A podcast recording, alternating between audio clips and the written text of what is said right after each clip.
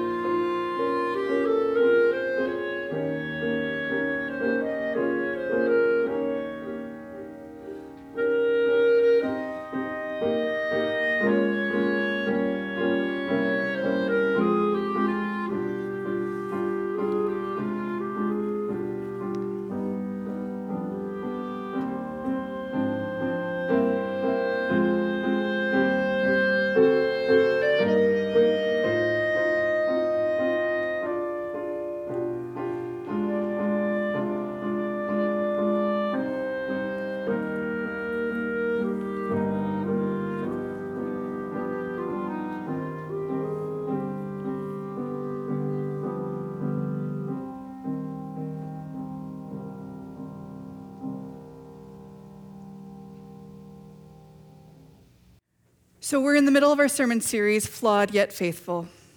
We are in installment two of the book of De- Genesis, Rachel's Notes style. This week, we're doing the last half of Genesis from chapter 25 to 50, covering the story of Jacob and how his story informs all of our faith stories along the way. When we left off last week, Sarah had given birth to Isaac, and she had 37 wonderful years raising him and being blessed by being his mother before she passed away.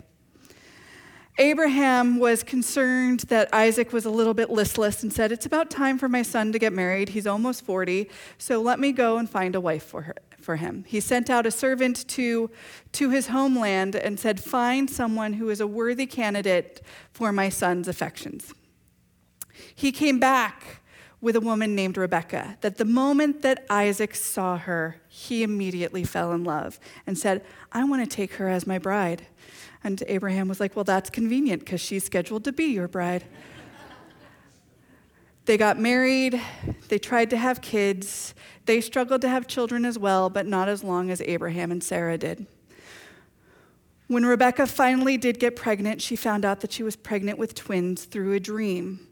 And God told her in this dream that she was carrying two children in her womb and that they were going to be at battle for most of their lives. They weren't going to get along, and the older child was going to, to become a servant to the younger child. I'm not sure I would have wanted to wake up from that dream.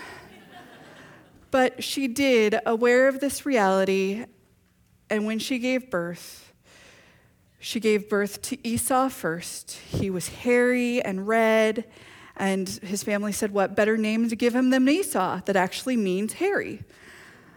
And then Jacob was born. And when I mean and then, it was immediate because Jacob was holding on to the heel of Esau, wanting from the get go to have that claim of, of the birthright of the firstborn, of the getting the blessing from his father. But that was not the way that it was to be. Now, Jacob, I don't know if his parents did this intentionally, but if you look at the definition of Jacob, it actually means he deceives. So, intentionally or not, they set him up to live into that reality. That's not to say that all the Jacobs in our lives are going to deceive us, but this Jacob was given a name that he lived into. He lived into it first by stealing his brother's birthright over a bowl of food. Esau had been out hunting, was tired from the day, and smelled this delicious aroma permeating from the kitchen that Jacob was preparing. And he said, Brother, give me a bowl of food. And Jacob said, What's in it for me? And he says, like, just give me a bowl of food. I'm your brother. I'll give you a bowl of food if you give me your birthright. Okay, I'm not hungry.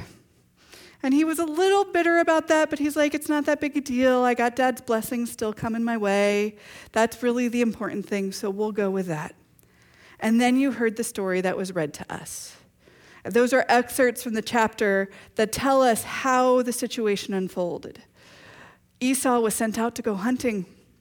Rebecca heard that this, this order was sent, and she said, Jacob, come here. We're going to take this a different route. Let's work together and get you that blessing that you deserve. So Jacob went forth and got the blessing from his father. And as we hear, Esau was more than a little ticked off. He was frustrated beyond belief. The blessing that he got from his father was lackluster in comparison to the one that Jacob got, and he plotted his brother's demise. Rebecca, hearing that Esau was doing this, said, Jacob, get out of town.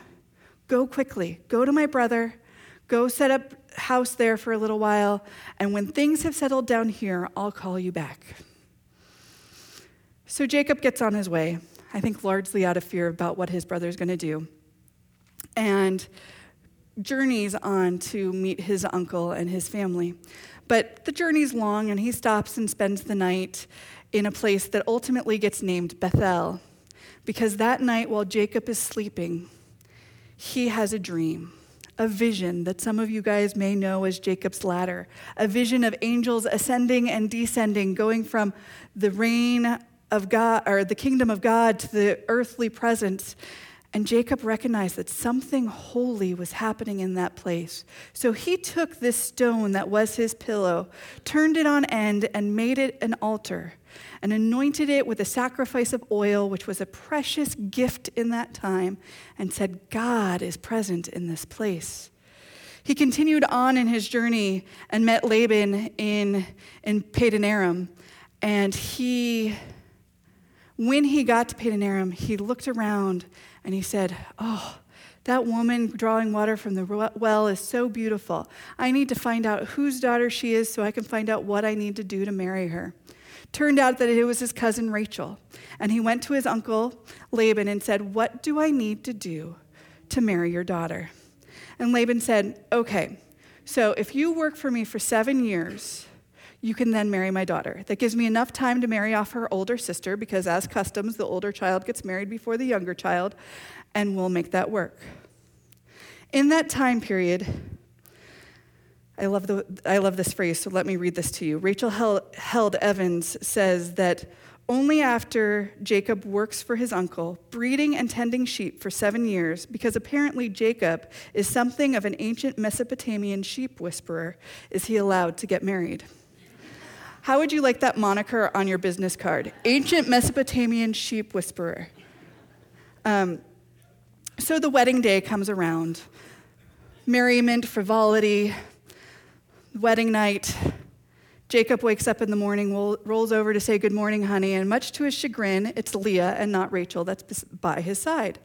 And he's, he's more than a little curious and unhappy about how the day, night unfolded. I'm a little curious about how that unfolded too, but I'm going to leave that alone. he went to Laban and said, Father, father in law, uncle, you promised me Rachel and now I'm married to Leah. Well, I've got a deal for you. Next week, you can marry Rachel as long as you promise to work with me for me for another seven years. Because again, you're the ancient Mesopotamian sheep whisperer. So I need your work to build my property and my, my possessions. Jacob agreed because ultimately he wanted to marry Rachel.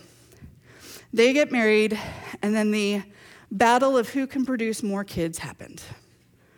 Leah had four boys, and Rachel was unable to conceive. Rachel, taking notes from her great aunt or her aunt, Sarah said, Hmm, maybe I should give you my, my servant to be your wife and she can make some babies for you. And sh- the servant had two babies. Leah saying, Well, I'm not going to be done up by my sister's servant, so you can have my servant and you can make babies with her. And she had two babies. All of a sudden, they're up to eight kids. Rachel finally gets pregnant, and she has a son of her own. Joseph, Jacob's beloved child, the one that can do no wrong in his eyes.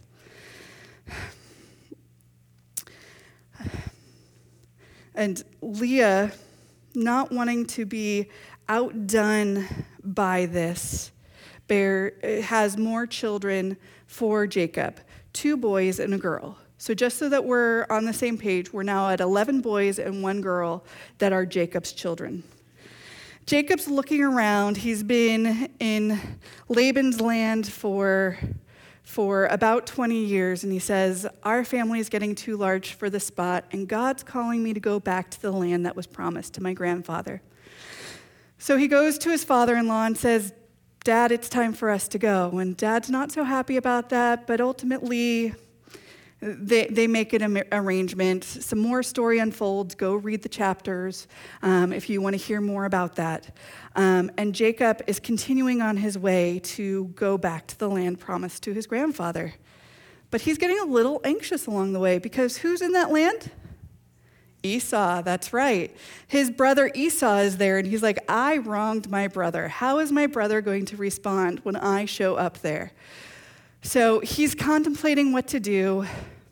He starts sending envoys of presents to his brother, saying, I'm coming back. Here's some gifts for you. Please accept them as my apology. Please forgive me.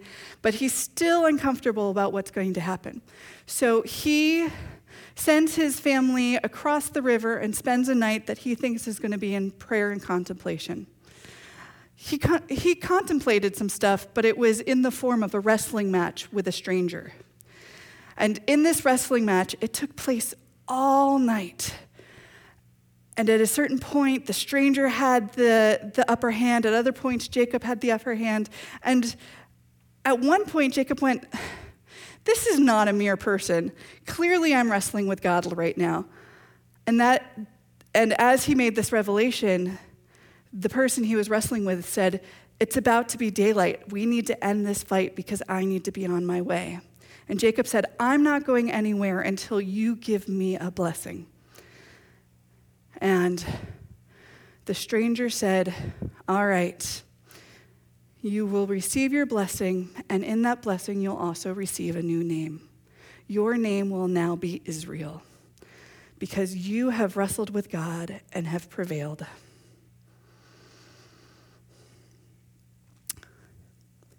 Jacob continues on his way. Oh, he prevailed, but he didn't prevail without harm. That's what I was missing. I knew there was a point I was missing. Um, while they were wrestling, his hip was thrown out of joint, and he was forever walking with a limp from there on out. So, as he and his family make his way to the land that was promised to them, he comes upon Esau, still a little scared, but wondering what's going to happen. And instead of being a contentious reunion, it was one filled with joy and love and thanksgiving that they were reunited. I would love to read Esau's story sometime to know how he mustered up so much forgiveness and learned forgiveness so well, um, because that would be a great lesson in and of itself. But at a certain point, as they're living in this land, Esau had, had established his own family and had even more children than Jacob had. So they were unable to live in the same area and be able to provide for everyone with the, the soil and tending to your livestock. So Jacob, on God's directions, moved back to Bethel, which is where he had seen that ladder experience. Rachel was excited because she became pregnant with another child. She delivered Jacob another boy, but in the process lost her own life.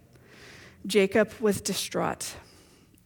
He was saddened about this reality and probably even lavished Joseph with even more affection because Joseph, Joseph's mother had passed away. But I guess he hadn't learned about favoritism from his father and his mother and how that caused issues in their family. And so the favoritism that he experienced in his family, his children experienced as well. And his son said, I don't like the way this works. Let's get rid of Joseph, and then we can be treated better by dad. And then Jacob was sad because he thought his son was dead. Fast forward, because I want you to go read Joseph's story in the Bible. At some point, they're reunited. Joseph lived a very good life, was able to provide for himself and, the, and Egypt and everyone in the midst of a famine. Jacob and Joseph were reunited. And Jacob, when Jacob passed away, he had his whole family gathered around him. So, that, as I said, is the Cliff Notes version or the Rachel's Notes version of that story. I encourage you to go read it, but there's some life lessons that we need to take with us from this story. First and foremost, we need to embrace the reality that God loves us for us, not some imagined perfect version of ourselves, but who we are, the flawed individuals that we are. Madeleine L'Engle, who wrote A Wrinkle in Time, wrote a book called A Stone for a Pillow. And in that book, she says this The glorious message of Scripture is that we do not have to be perfect for our Maker to love us. All through the great stories, heavenly love is lavished on visibly imperfect people. Scripture asks us to look at Jacob as he really is, to look at ourselves as we really are, and to realize that this is who God loves. God did not love Jacob, because he was a cheat, but because he was Jacob.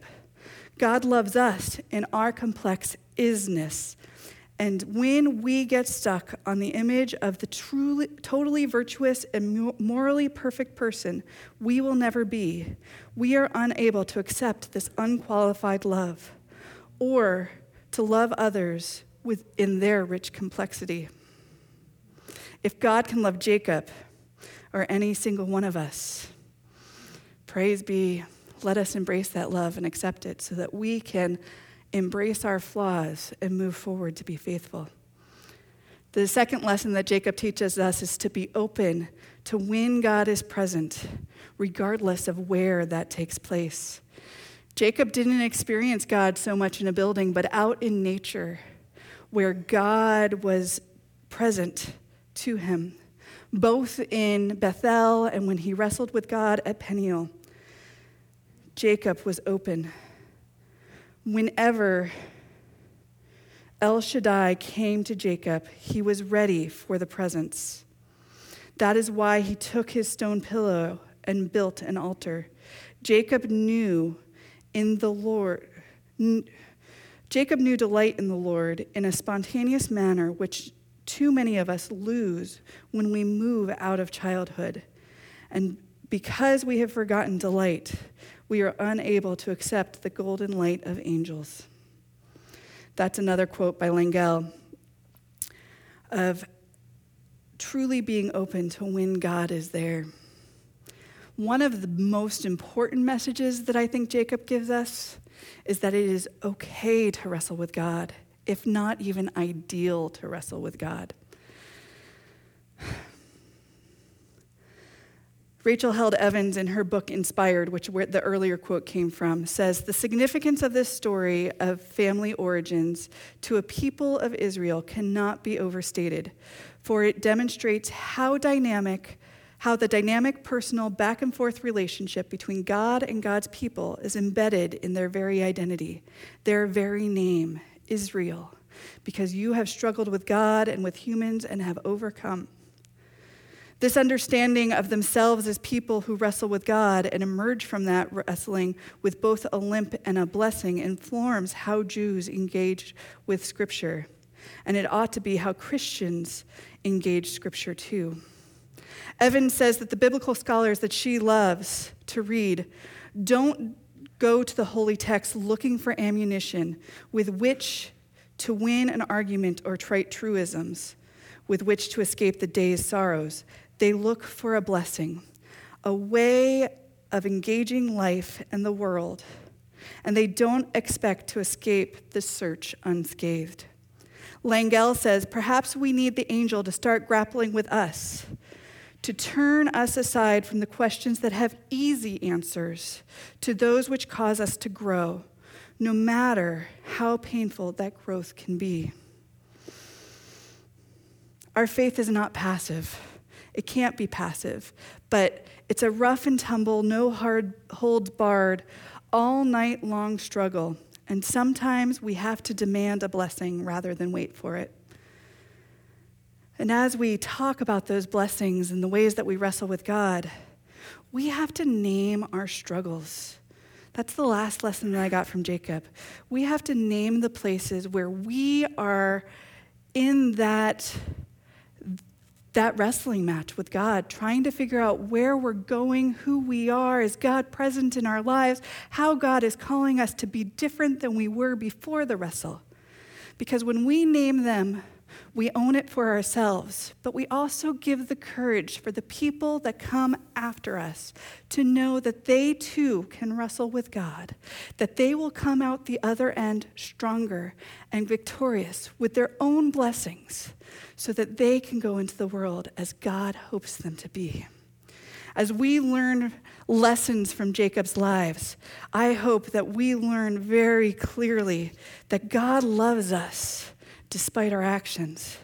That we are to be open to who God, who God is, where God shows up, wherever it might be. That wrestling is okay, and that we should name our struggles so that we go into the world as people that radiate God's love and light to others. Amen.